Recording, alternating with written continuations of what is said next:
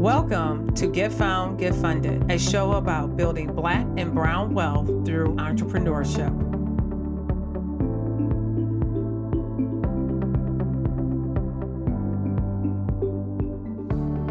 Welcome to another episode of Get Found, Get Funded. And we are excited today to talk and interview with one of our own, McKeever Mac Conwell, to talk about his new fund that I have been watching him actively on Twitter. I don't know if you know this, but I was keeping an eye on you on Twitter, how you were raising this fund. Uh, he and he was out there every single day. It seemed like every hour, Mac. So we cannot wait to hear what you have to say. And um, let's let's let's start this show off with you. How's it going, guys? It's, it's good to it's good to be here. It's a little weird to be on the other side, you know y'all interviewing me today, but you know, we'll, we'll see how it works. But I'm excited to talk about Rare Breed, Rare Breed Ventures, and you know, how it came to be and all the good stuff. Mac, you've been wanting to launch a fund for a really long time. And so we are so excited to celebrate this with you. But why don't you tell us a little bit about the origin story? Take us back. Like, how did you decide you wanted to raise a fund? Where did that come from? So, you know, uh, I, when I was working for the state of Maryland and working for their investment arm, you know, I, I was getting, I was, you know, putting in the work and learning to be a good investor. And I originally wanted to build my career and get a job at a firm, you know, get the good paying job and maybe go work in Silicon Valley or something. But um, something happened. It's really two founders who changed my life. Um, one's a woman based in Baltimore who had an idea for one of the most amazing products I'd ever heard. But nobody wanted to support her. Nobody wanted to help her because she was too early. She didn't have money to get a prototype done because it was a physical product. And so after trying to support her for like two and a half, three years, she decided to take her fate into her own hands and, and get the money to build her product. And so she became a surrogate mother. She literally gave birth to twins to get the money she needed to get the prototype of her product built. And I thought that was crazy and ridiculous. Uh-huh. Um, and so I told myself I never wanted to see that happen again, especially because of how unique and valuable the product she's looking to make is. Like she has the potential to be a category definer, something that every VC looks for. But you know, nobody wanted to back her. Um, and then, and then it sounds like maybe a year ago that happened. And so that was kind of like the spark of like I need to do a fund because like I couldn't think of another fund I could have worked at and made that investment. And then in June, I started getting more active on Twitter. And whenever I get active on Twitter, I always get a bunch of um, entrepreneurs who reach out to me. And this one founder based in Dallas, Texas, reached out to me, building a really incredible product called RoboAmp that basically essentially allows a website to load a lot faster. Uh, well, he says with one line of code, he can make any website load in a second or less. It's an amazing concept, amazing product from an amazing founder. He had revenue, he had you know customers, he had partnerships. He was doing all the things you're supposed to do, but he wasn't getting funding. And so again, I got upset. But there was no way for me to make the investment from the state, so I started to kind of pull some investors together to do a one-off investment in his company. And one of my advisors told me that they didn't want to invest in that one company. They wanted to invest in every company that I found. So they wanted to give me money to start a fund. And it was like, okay, well, I guess I'm gonna start a fund, right? Um, and so that's kind of the, the origin stories of how Rare Breed Ventures came. Now, how did you come up with the name Rare Breed? I don't know. I just got lucky. it was just like I, I had a different name that I thought was really cool, but I don't know. That name wasn't working out. So I was like, ah, rare breed. That sounds good. So it was just it was just a random thought that worked out. I got lucky. a random thought. Yes. That's exactly what it was. Thousands and thousands of money to come up with a name. Um, I actually like it. I think it's a very uh, catchy name. Um, why you why did you decide to use Twitter as a tool to fundraise? Because uh, how many people have done that? Well, what made you decide to go that route? I don't know. I don't know if anybody else has done it. Uh, it was again like that was by accident. It just so happened that when I was thinking about wanting to raise a fund and really trying to put some effort into it, um, I had started just writing on Twitter consistently. When I told myself for whatever reason I was going to be consistent for like two or three weeks and see what happened. And I noticed as I was doing it and I was gaining more and more followers that a good portion of my followers were other VCs. And so I just made it a point that, you know, I wanted to grow my network. So if you were a VC and you followed me, I would send you a note for us to have a meeting. And as I started doing that, I started getting people who were committing to putting money into the fund and wanting to be investors. And so from there, I was just like, okay, well, I guess we're going to keep this going. and so it just, it just kind of happened. Like I saw that something was working, I just kept doing it. That's all. I didn't plan it out that way. I wasn't expecting it. It just, it just happened. So once I noticed that it was working, I just stuck with it. And now it's, it's grown to a thing where my Twitter following is like adds true value to what I do. Did you use any other platforms besides Twitter? It was just Twitter? That's awesome. It was just Twitter.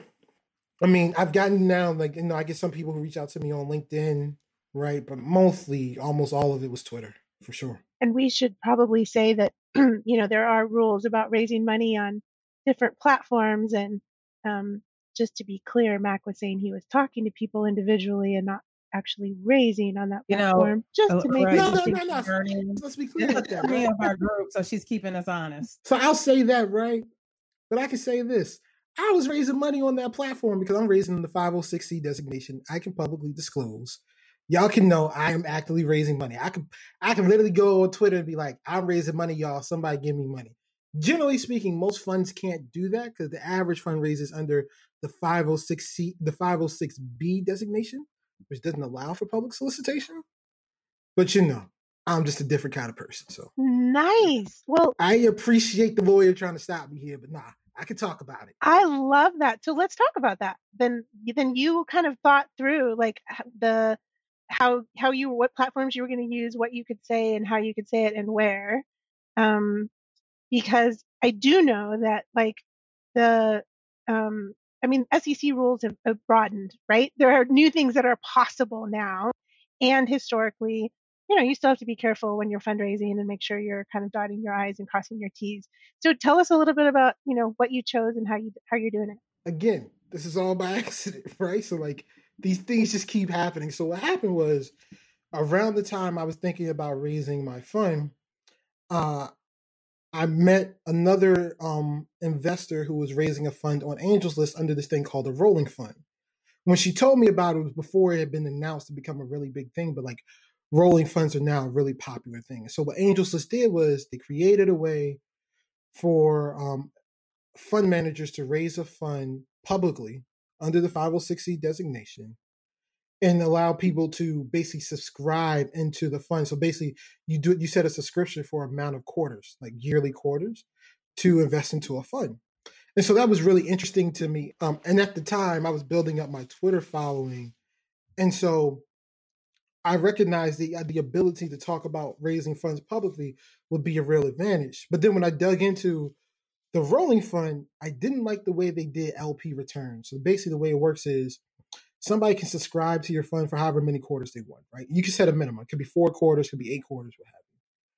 Well, I knew a lot of my earliest LPs were going to be fairly small checks because these were people who really supported me and known me over my journey over the last 10 years.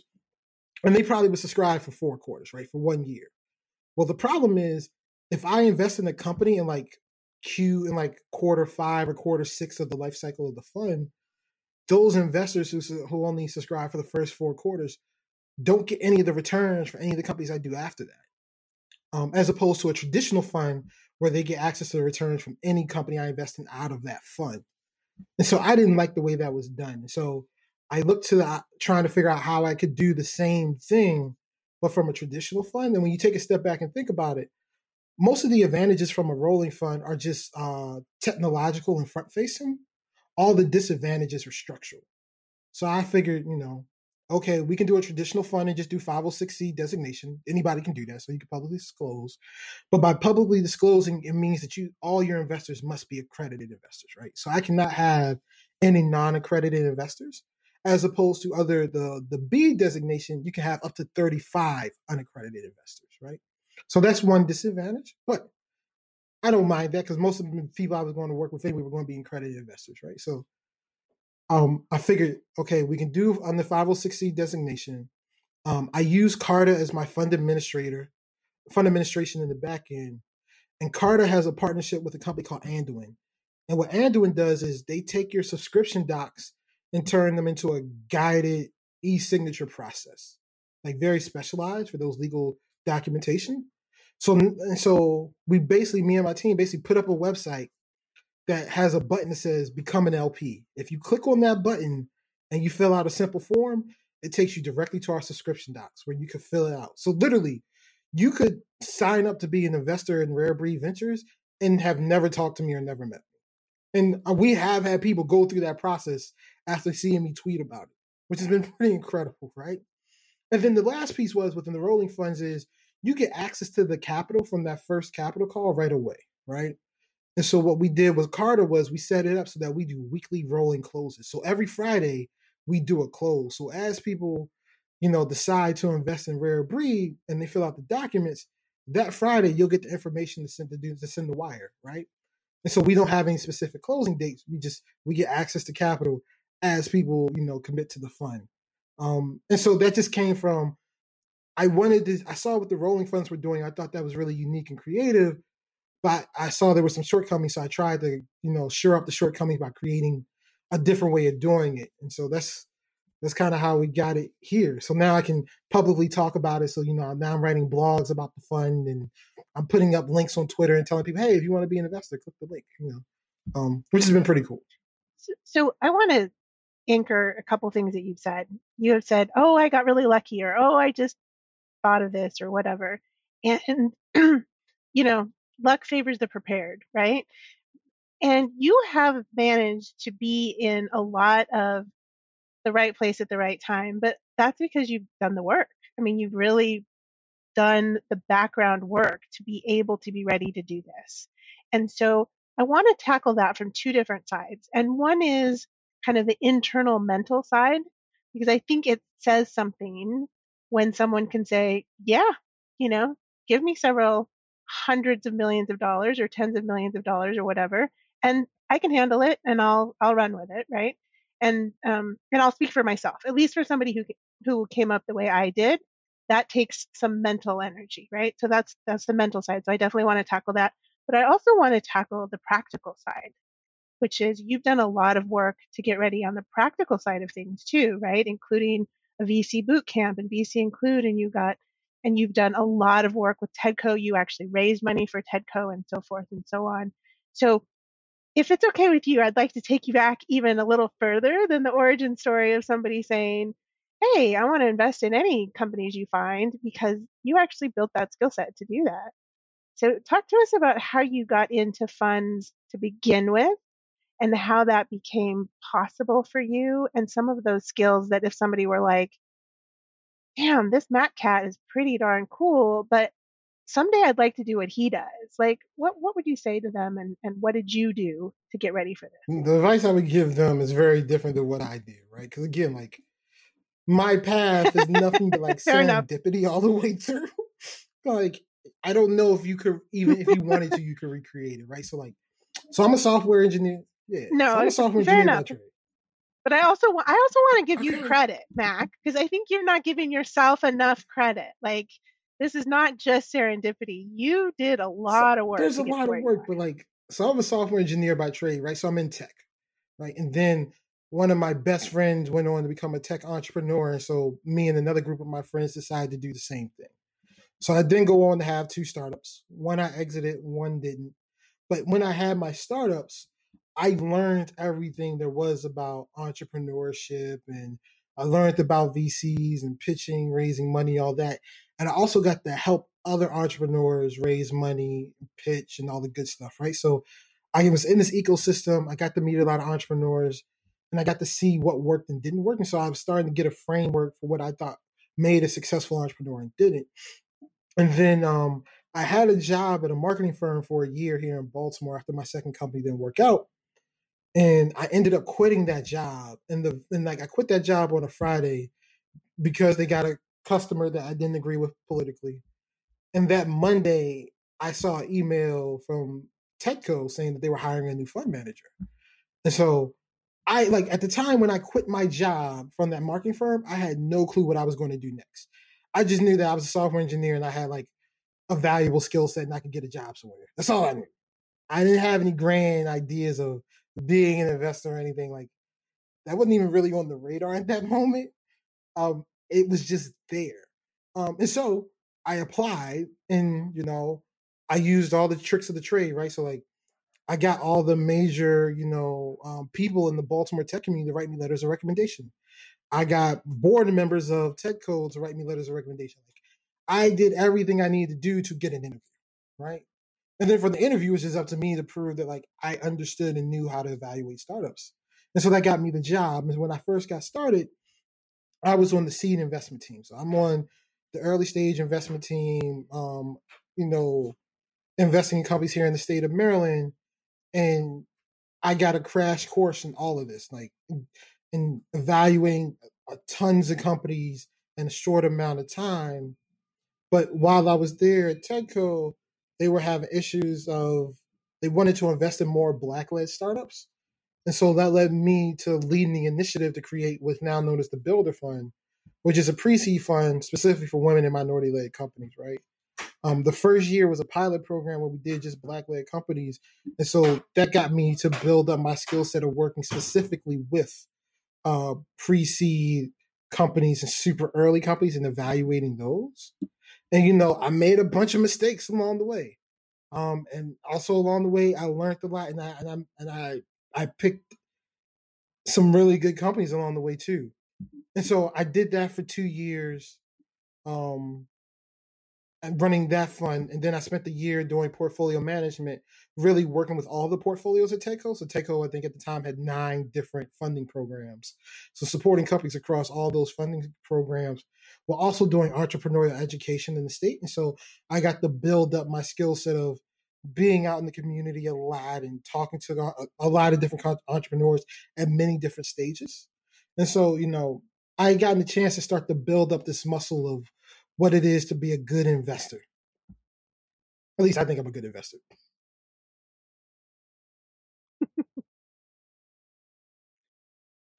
Mac, also people, there were people out there along the way that helped you. Um, you had mentors. You also were very much involved in the DC and Baltimore communities. It was both. Um, how did some of those people people help you along the way to get to where you are today? So you're not going to get me on here like trying to name folks, so I'm gonna end up missing people, right? So no, you don't say, name anybody, but you can just talk about you know how they helped you. I, I wasn't really expecting. I mean, name anyone.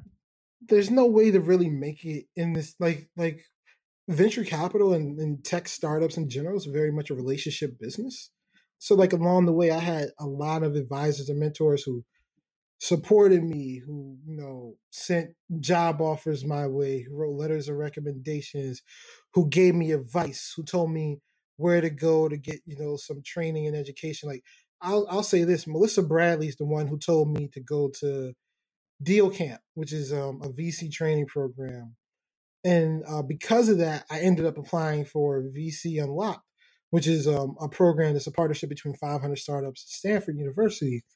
And they're the same, and 500 also runs the Deal Camp program. So VC Unlocked is the the the longer version of the program. It's a two week program, and because of her recommendation, I applied and got a scholarship to go to that. My classmates probably account for close to half a million dollars worth of funding in my fund, right?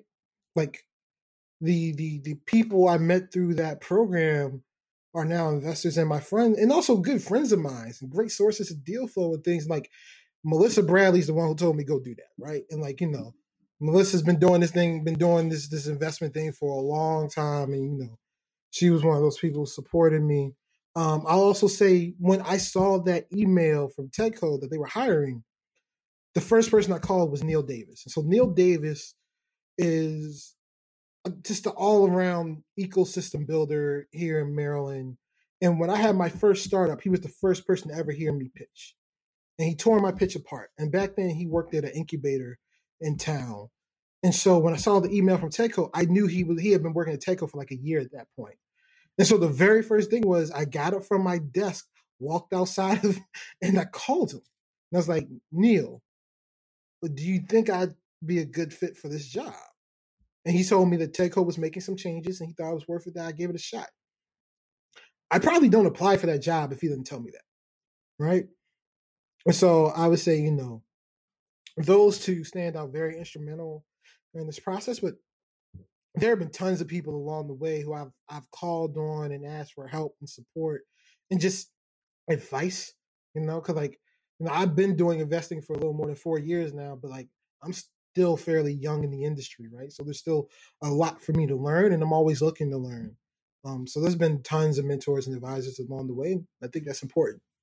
Well, that's the reason why I wanted you to talk about your mentors and the people that helped you along the way because you kept saying this is serendipity. And um, it, it, I don't want our audience to walk away thinking that, oh, well, he just got lucky. You know, that's the only reason why he was able to do that. I may not be able to do it. So I want them to see that they, you know, you have to build these relationships and have a community community who is willing to help you and you have that personality number one everyone loves you in the dc and baltimore area. I'm sure in other places um, i remember i remembered when you went to that program last year in northern cal and and i just remember how nervous you were whether you were going to get in or not and you did and then you got the scholarship. So it it it did take a community to help you to get to where you are and um, you know i'm sure everyone who has helped you are, are, very proud of you i hope so but you know we still at the starting line. I got a lot more work to do. So I'm, I'm, doing the best i can to, to you know make everybody proud but you know i still got some more work to go. I'll get there. Well and i think the other the flip side of that mac is that you give a lot to the community right? So I've heard you talk about it and I've seen you practice it. That not only do people reach out to you and give you help because they think that you're worth it and that you're deserving and that you're an awesome person, you pay that forward. Like I've watched you talk to entrepreneur upon entrepreneur. I've watched you like make those um, connections, and so you you really practice on the other side of that. And I think that's part of this this model, right? Is that you can't just expect everybody to put a hand out and help you up. Like you have to be re- ready and willing to do the reverse. And I've seen you just always be be there to do that for the community. So I think that's important, an important to know too. I mean, it's a pay it forward type industry, right? Like to Zena's point, I'm not here if not for the people who helped me along the way. And so I try to do that for, you know, people coming behind me. So like if you follow me on Twitter, like every now and then randomly I'll post that I'll have a Zoom call for you know entrepreneurs to talk about early stage investing about about raising early stage funding or I'll do um, I've been doing a lot recently um, Zoom calls to talk to emerging fund managers people who want to break into VC to talk about what is the process what does it look like to raise a fund what does it look like to to join a company how do you break into VC because there's a lot of stuff that we don't talk about. You know nobody really sits down and tells you how this stuff works so I try to offer that as much as I can along the way. So let me go back to a question I asked a little bit ago, and then we really want to hear about where you're going and what your plans are for sure. Um, when in your mind did you say to yourself, "Hey, I could have my own fund," and tell us about the process of you kind of getting there and saying, "I could do that." Oh no, I mean, like I said, it was just that one entrepreneur. Like seeing her go through the struggle, I knew I had to raise a fund it wasn't whether my I could do it. It's just like I had to because like mm. if I didn't, somebody like her never gets funded, right? And so that was just a thing of like, okay, mm-hmm. this is what I'm going to have to do. So what does that mean? And so then it was just about you know talking to people and trying to understand the process, and then you know going to that um, program, uh, VC Unlocked, you know, getting some very structured education around it really helped. Um, and he also gave me the you know being around other investors and being able to show my acumen and my knowledge gave me the confidence of like, okay, I, I knew I could do it. Like I knew I was going to do it, but that gave me the confidence of like, okay, I'm, I'm good enough to do this, right? Like I'm ready to do this kind of a thing. And so that's that's really what it was. And then from there it was just about putting it down on paper and, and structuring it out and writing it out. But um, I don't know. I had pretty supreme confidence in myself, so it's like once I figured out I was going to do it, I was going to do it. That's kind of how that went. But I do think, yes, you should, and you do, and I love that about you. And I appreciate you kind of walking through the seeing the need, feeling the need, and kind of being pulled forward. And then these other things came along with it, right? Having to understand how it works and looking at it. Because I heard you even as you were talking about being an entrepreneur, right? As you were an entrepreneur, you weren't thinking to yourself, let me figure out what I need to do in this tiny little sphere to make this company worthwhile. Rather, you were like, wait a minute, let me think about this whole system and how it works. And I think that's part of what has made it possible for you to be where you are and to do these other things, right? Is that there's absolute confidence, but also then you get in and you learn and you figure it out. And so it's not like it was overnight, you're like, oh yeah, I'm going to raise a fund. There is a process to it. Yeah, it's a process to it, but like I think that also just speaks to my personality, right? Like my my first job when I dropped out of school was as a DBA, as a database administrator, and I didn't have any database training at the time. They asked me if I could do it and learn, and I was like, sure, of course I can do this. And then it was up to me to learn and make sure I could do everything. So when I started work three weeks later, I could actually like keep up with the work. Um, you know, so like I, I always feel like, you know, if you give me enough time, I can figure out how to do just about anything. Right. And so same thing with this. But then again, like that's just irrational confidence from like who knows where that comes from. Like I just figured I could figure it out. You give me enough time, I feel like I'm smart enough. I I can learn enough to, to put it together. So COVID happened, and you launched this firm in uh, uh, the investment uh, Rare in June. You said that's when you started tweeting about it. That's when I started thinking about it and getting through it. But like, I officially quit my job at the end of August and like made it a thing. Okay, so COVID happened. So weren't you concerned about this pandemic and people were a little nervous about hold, holding on to their money? But you took a risk and you said, you know what, I don't care. So were you, you know, what made you kind of push past through that? I mean, somebody offered to give me two hundred fifty thousand, told me go raise the funds. so I figured I just gotta figure it out. Like that's, that's all it was. Like I didn't think too hard about it. I was like, all right, you know, if you say so. Like fundraising's hard anytime, COVID or not. So it's just like I'm either going to be able to do this or I'm not, right? So like I started socializing the idea and mentioning it to people, and I started getting more people saying, "Yeah, I think I can give you some money. This sounds interesting. You can do this." And so after you hear that a couple times, she's like, "All right, we're just going to do this. Like this is what's going to happen." Um, so I don't know if I thought too hard on it. I just like I just knew that you know I wasn't excited about the fundraising process, but I knew that's what was going to be coming, and you know, I'm in the throes of it now. You know, actively fundraising everywhere I can. You know, if you want to be an LP in Rare Breed Ventures, go to rarebreed.vc and click the Become LP button. well, and I don't know about you, Mac, but also COVID hit, and I think it was the first month and a half that people were freaking out, but then we saw people still writing checks. We saw people still investing. It wasn't like things stopped, right? Like, I mean, definitely things have, have changed. People are looking at things differently, but it's not like all the money dried up. Yeah, but then here's the other serendipity part of it, right? So, like, we saw COVID hit, money got tight, and the stock market started acting funny, but then the stock market stabilized. And it stabilized in the way people weren't expecting. And so then we saw money flowing. And then George Floyd got killed. And then everybody started talking about black people. So of course, me as a black fund manager, I you know I fit into a new ethos that everybody is talking about, right? I, I I am part of the new initiatives, and you know that was to my benefit. You know, Alpaca Ventures or Alpaca VC they put out a call saying they wanted to invest in five diverse fund managers.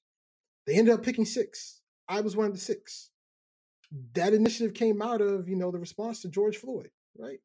Like, I, I'm so happy they selected me. It's like, I don't know if that happens without that catalyst.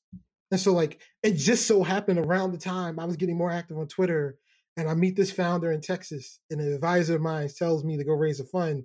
It's shortly after what happened to George Floyd, and like people talking about diversity and venture being an important thing. So like timing actually worked to my benefit more than anything. Um, and you know, again, like I'm doing all this raising in public. You know, rolling funds had just recently come out. Like hmm this was now a thing. So now I'm saying I'm doing something similar, but not exactly the same thing. Now everybody wants to know how I did what I did and what makes this different. You know, so like there was a lot of timing that happens, and like this is just like with any startup, right? Like part of it is like having a good product and acquisition strategy and all this other stuff, and part of it's timing.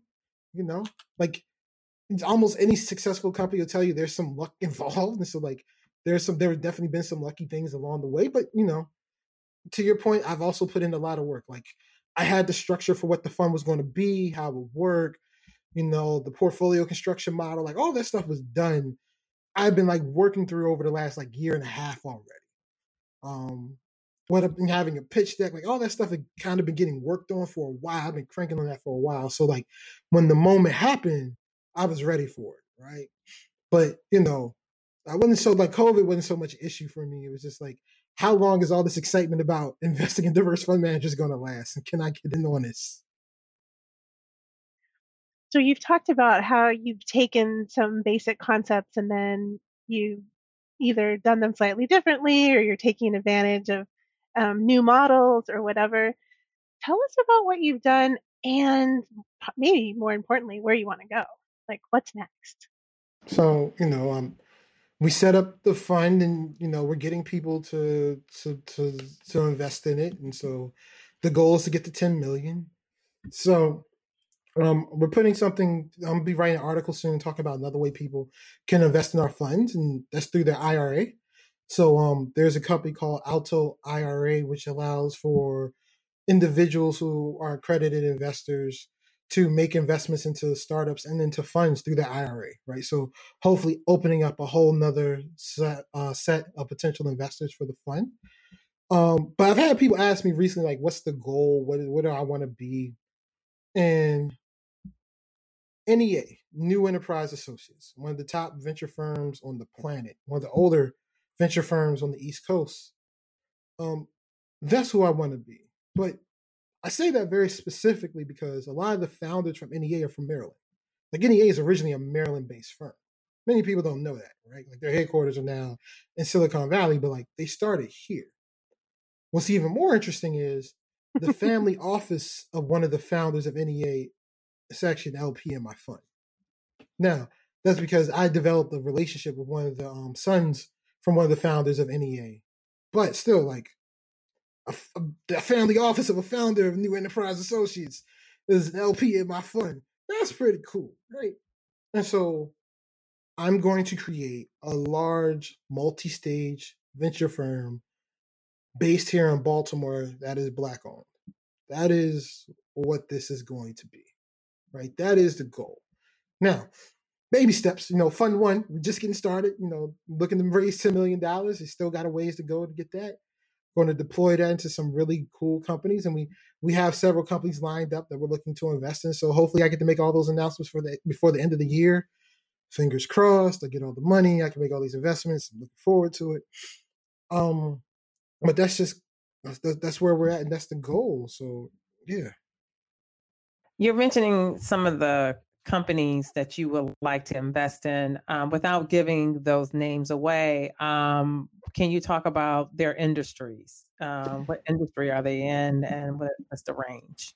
Yeah, like esports and education, fintech, sustainable apparel, um, hair care tools, um, another gaming company. I mean, we're kind of all over the place in the kind of the, the kind of companies we're looking. Uh, you know, SaaS platform for sales. You know, we're looking to do a lot of stuff. Oh, a medical center. We're investing in the next generation medical center. uh, based out of it's a company based out of Harlem, ran by a black guy out of Harlem, New York. Now, granted, you know, a rare breed. We say we invest all over the country, but we look to invest in companies outside of the major tech hubs. But we still invest there, right? But like Harlem, New York, ain't a major tech hub. It's in New York, but like you ain't never seen a black person start a medical center in Harlem. Like that's that's so. And granted, like he's amazing founder, right? Like one day we'll have another podcast. I'll actually talk about the companies and everything. But um, you know, we're investing in all kinds of companies and all kinds of places.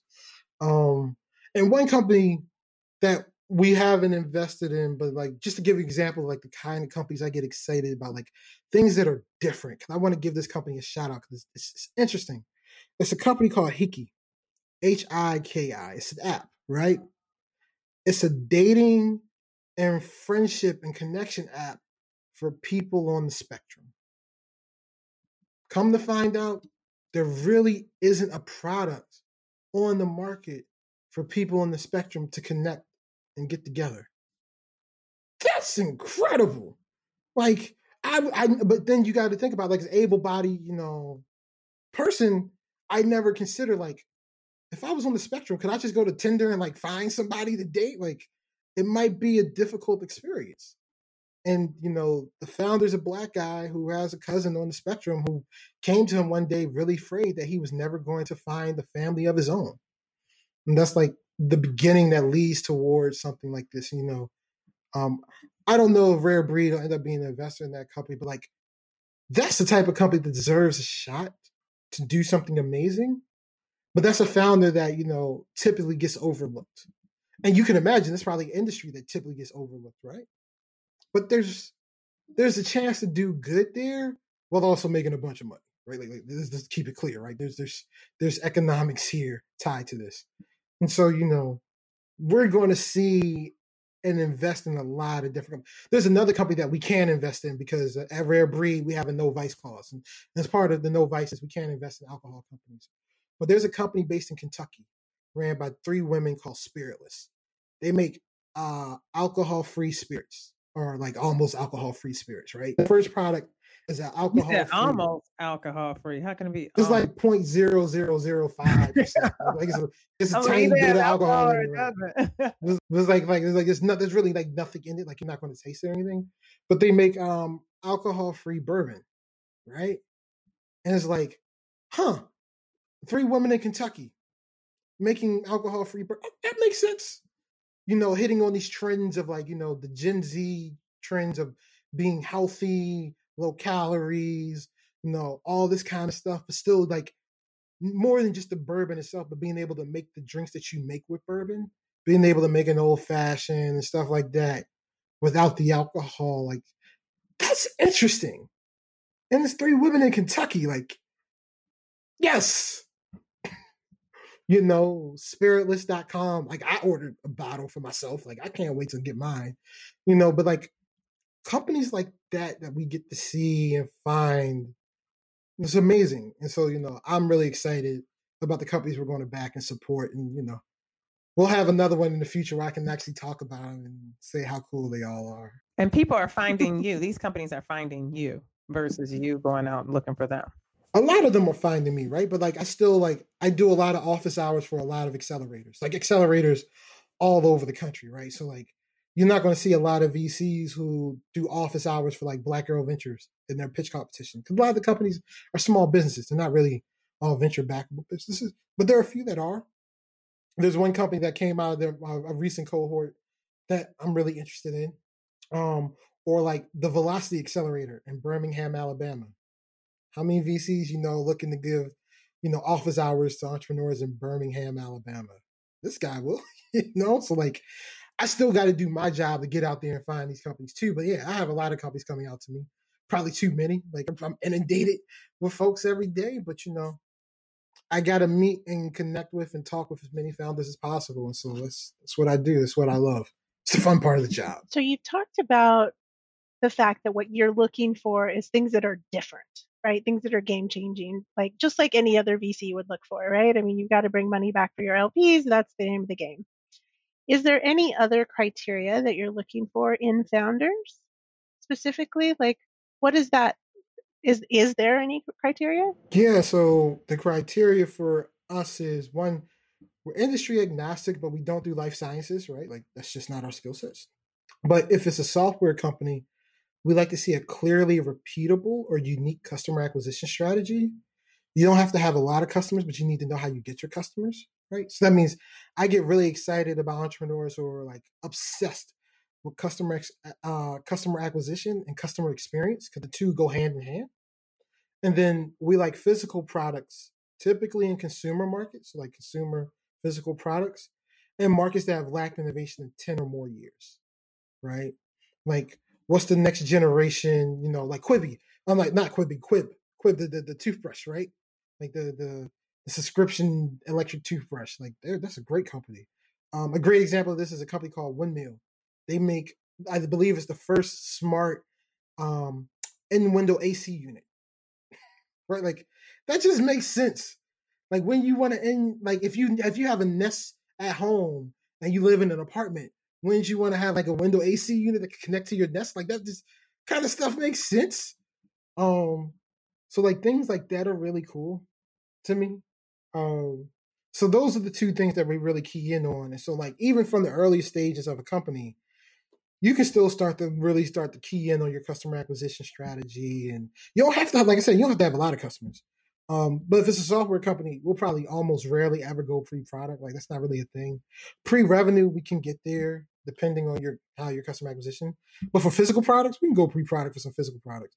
Like if it's something truly unique and innovative, something really different that can be really game changing, we can go pre-product.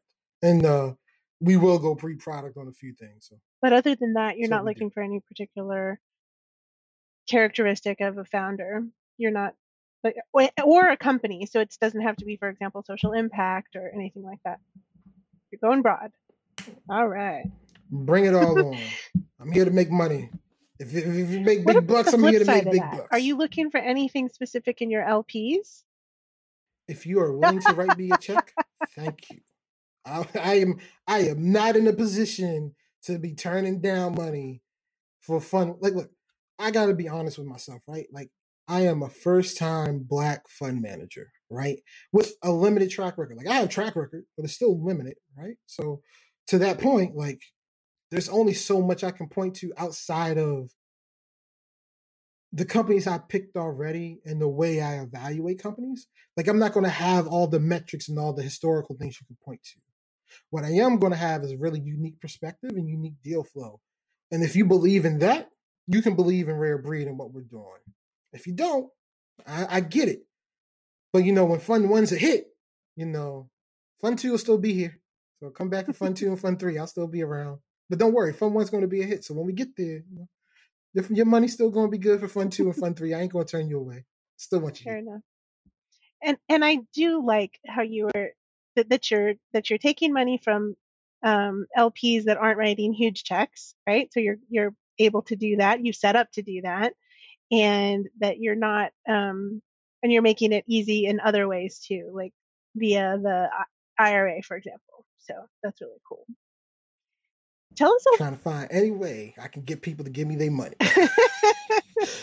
give me your money so I can make you more money. That's how this works. Like my Absolutely. job is to make you more money tell us about your infrastructure. You talked a little bit about your team. Who's your team? What are they doing? Um, what are you looking to do next? Because you told us kind of where you are right now and where you're looking to be kind of bigger than the NEA. What's in between? Like, who's your team now and kind of what's that going to look like? So I I have a venture partner by the name of Jonathan Kroll. He works at Sparrow Ventures in um, in Silicon Valley uh, as part of the Omidyar Group, and you know, um, he's been an investor for the last few years. Before that, he was a CTO, and so he he worked at startups for for ten years. Um, he also has like an MBA from Cornell. Like you know, he's the smart guy of the of the group. Uh, Amani, um, he's getting his MBA at Georgetown. He's a, um, a junior investor at the firm, and then also Ime. Ime's getting his master's in engineering from Morgan State, my alma mater. Um, he's also a venture fellow from HBCU VC. Um, was an intern at Intel Capital. You know, he's another junior investor at the firm. So the four of us make up the rare breed team today. Um, I'm the only person full time because like can't afford anybody else. But you know that'll change over time at some point. Um, but you know that's that's the team. Um, and then for infrastructure, you know we got Carta for our admin. We got Anduin handling our docs and you know from a technology side that's kind of where we are um so that's you know that's that's kind of the team how we're going about things right now. What do you want people to know about Rare Breed? I mean, obviously, write the check. Write the check to Mac. Go get on rarebreed.vc right now and give him money. So that's number one, of course. but but other than that, like obviously you've talked about your investment thesis and who you're looking for. You've talked about kind of some other criteria. What don't people know about Rare Breed? What else do you want people to know and think about or watch for when they think about what you're doing? At Rare Breed, we really care about we care about not just being different and not just changing venture, but we care we care about people and community. So even if you follow me on my Twitter, I call the folks who follow me on my Twitter account my community, right? So when I say I do things to pay it forward, I always do a call out to the community to do the same, right? And you see it. You know, I'll do something where I like today I'm paying the forwards, pay it forward Saturday. I'm gonna do a Zoom call to aspiring VCs. The next thing you know, somebody else will say, I'll work on people's pitch decks. You know, I'll do office hours for entrepreneurs. I'll give some marketing advice to entrepreneurs. Like we care about building communities and supporting people and, and, and making sure that everything we do is accessible, right? So like even the entrepreneurs we don't invest in, we're here to support and help and give real advice and real feedback along the way. Um and we're we're an organization that cares all across the board, and that's core to the DNA, uh, who and what we are and what we will be. You know, we talk a lot internally about as we grow, what does that look like? You know, what does it look like to hire people in the future? and like how do we have hiring practices where we don't just hire the same people everybody else is right like how do i build a firm so that it's never set up that i could i myself couldn't get a job in my own firm like how can i build a firm where i don't get to the point where i feel like i'm so big where if somebody who has a resume that looks like mine i don't turn them away because if you look at my resume like i don't have a college degree i don't have a finance background I've had two startups, one with a small exit and one that failed. You know, like I'm I don't compete with the Harvards and the Yales and the Stanfords, right? I don't I don't compete with, you know, the the the the, the, the degree in finance or being an investment banker. Like I personally don't on paper don't compete. But if you take, you know, 10 minutes to talk to me, you know I compete, you know, like all day, every day, right? So how do we create a firm where that's not a thing? You know, we think about things like that. And yes, it's really early in our firm. Like you know, like you know, we, we have a long way to go, but we think about that stuff now because it's core mm-hmm. to the DNA of Rare Breed and what we want to build at Rare Breed. As you know, Mac, we're trying to change our show up a little bit and talk more about Black wealth creation using through entrepreneurship. And it sounds as if you are on the way to helping a lot of these Black entrepreneurs build wealth. And I know that was intentional. But my question to you is how can, what other advice can you give to these entrepreneurs as they get out here you're you're going to you know start investing in them what advice can you give to them to help keep this momentum going in terms of what what what are the gaps what's missing out there and what else do we need to do so my advice to black entrepreneurs specifically as they go through the process of looking to raise funds or you know to get in to build their company is don't focus on raising capital. Focus on building a strong company that has really good economics and has strong customer acquisition strategy and can retain your customers, right? Like uh, be as innovative and unique with your customer acquisition and strategy as you are with your product, because that's what's going to get you paid, right? Like just because you have a great idea, just because you get in front of me doesn't necessarily mean you're going to get a yes and get a check. But if you have a strong company, you'll get money, right? But you start there. Like don't make this all about investment because investment's not the goal. Like investment's a tool. Like, you know, investment's a tool to help you go faster. That's all it is. It ain't the goal. Like just because you raise a million dollars or whatever, or because you raise five million dollars doesn't mean anything. Right? Like you there's so much more that needs to happen. So focus there first. Don't worry about all the other stuff, right? Like it'll come. Like build your network and build your company. As you build your network and build your company, conversations will start to shift over time. Like the conversations you have with people, the, the more revenue you start bringing in, the more customers you start bringing in, those conversations start to shift real quickly. Right? They start to change from how you doing to what are your numbers to are your numbers still that high to have you thought about raising some money? You know, how much do you think you would need? Like those those transitions happen. And that's really what you want to get to. So, you know, start off with building the best company you can build. You know, start off with having strong user acquisition strategy, and then after that, figure out a way to retain those customers. And then all the other stuff comes. If you get too caught up in this fundraising thing, you know, we get caught up doing thinking about and doing the wrong things. Great advice. That is great. Well, Mac, we are super excited to see what's next for you. Obviously, you're not going anywhere since we've managed to loop you in as a co-host. we were really smart to do that early on, weren't we? Mm-hmm.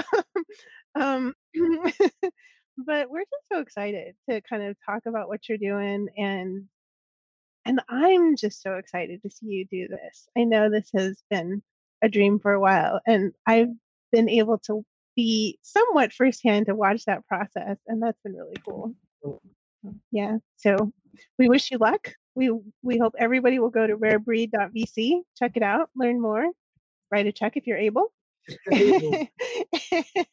and and if you're not, keep keep um, keep your eyes peeled for what Mac's going to do in Rare Breed, and maybe you can write a check. Absolutely. Yes, uh, Mac, I want to say the same. I know we all had to. Um, the one thing I do miss uh, is seeing everyone in the studio, and due to COVID, we all had to, you know, um, do this remotely. And I think the hardest thing is is that you know, normally we have these great conversations at, um, after the show is over. So um, hopefully uh, we, we will be able to go back to those days. But until then, we will we'll, we will definitely be supporting you and watching you and keeping up with you as the best way as we can, even though we're not able to see that wonderful face of yours.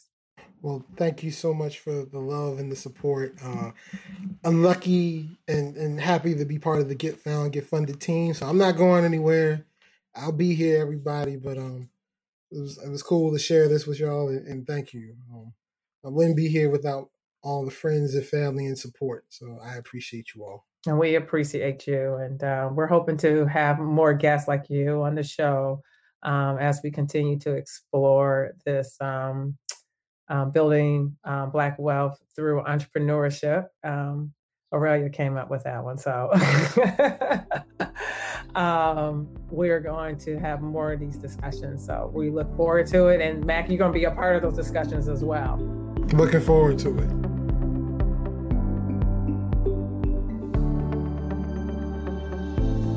Check out all of our shows on your preferred podcast platform. Subscribe and write us a review. Don't forget to get all the show notes, key takeaways, and quotes on our website, getfoundgetfunded.com, and catch us on social media Facebook, Instagram, Twitter, and LinkedIn.